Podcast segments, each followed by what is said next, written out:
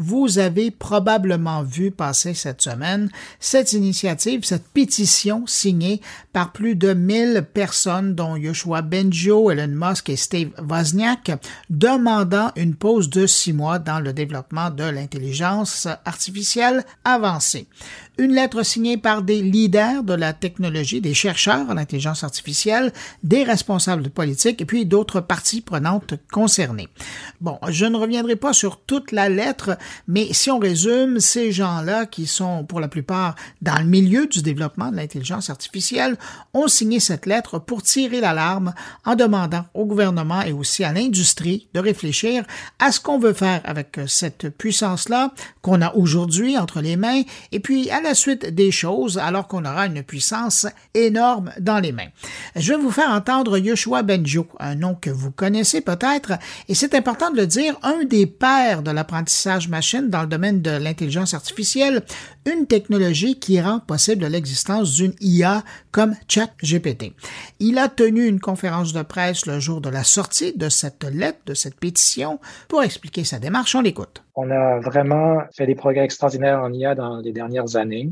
Il y a encore beaucoup de chemin à faire, selon moi, pour atteindre le niveau d'intelligence des humains, mais on a passé l'équivalent d'un test de Turing, c'est-à-dire que les gens qui interagissent avec ces systèmes peuvent facilement penser qu'ils sont en conversation avec un être humain. Et à la fois, c'est un potentiel bénéfique énorme et à la fois, ça fait peur parce que je pense pas que la société est prête à faire face à cette puissance-là, au potentiel de manipulation, par exemple, de la population qui pourrait mettre en danger la démocratie. Il faut donc prendre le temps d'étudier, de euh, ralentir cette course commerciale qui est, en route, euh, surtout pour ces gros systèmes-là, et mettre en place les protections du public, les règlements, les lois, les traités internationaux dont on a besoin pour que ça, ça bénéficie à tous. Maintenant, pourquoi lancer cette démarche de moratoire maintenant?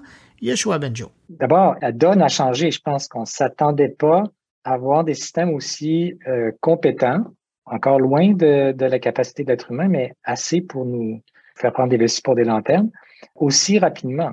Donc, euh, effectivement, il y a une urgence plus grande maintenant. Et puis, euh, en plus, ça s'est accéléré. Donc, les systèmes qui combinent le texte avec l'image, etc. On lui a demandé s'il croyait que son appel serait entendu. L'important, c'est de lever la main et de lancer le débat.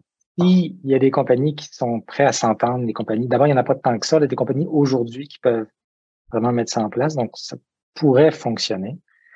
Mais c'est sûr que c'est pas suffisant. Il faut que les gouvernements embarquent là-dedans et il faut que ça, ça se développe à l'échelle internationale. Puis je suis réaliste, ça va prendre des années. Mais vu la vitesse à laquelle la technologie évolue, il faut commencer le plus tôt possible. Puis j'ai aussi eu des commentaires euh, sur les réseaux sociaux en disant Ah, ça marchera pas, euh, de toute façon, euh, le pâte est sorti de, son tube. Oui, on ne pourra pas arrêter le développement de l'IA, mais c'est comme pour les changements climatiques. Ça peut avoir l'air décourageant des fois, mais on a un devoir de faire tout ce qu'on peut pour essayer de réduire les risques, pour faire bouger la société dans le bon sens. Finalement, dans le point de presse, on lui a fait remarquer que euh, des pays comme la Russie utilisaient déjà l'intelligence artificielle pour opérer de vastes opérations de désinformation dans certains pays. Est-ce que ce n'est pas naïf maintenant de demander à nos pays de prendre une pause alors que d'autres l'utilisent à fond pour déstabiliser l'ordre mondial? Voici sa réponse. Évidemment que je suis conscient de cet enjeu-là. Et la question n'est pas de laisser tout, tout le champ aux, pays qui vont peut-être euh, pas vouloir embarquer. Mais il faut tendre la main, il faut commencer à travailler là-dessus. Et puis, il faudra aviser en tenant compte aussi des enjeux géopolitiques, bien sûr. Alors voilà des extraits du point de presse de Yoshua Benjo, le directeur scientifique de Milan à Montréal, également professeur à l'Université de Montréal, et un des premiers signataires de cette pétition qui demande donc, je le rappelle, une pause de six mois dans la recherche et le développement de l'intelligence artificielle avancée.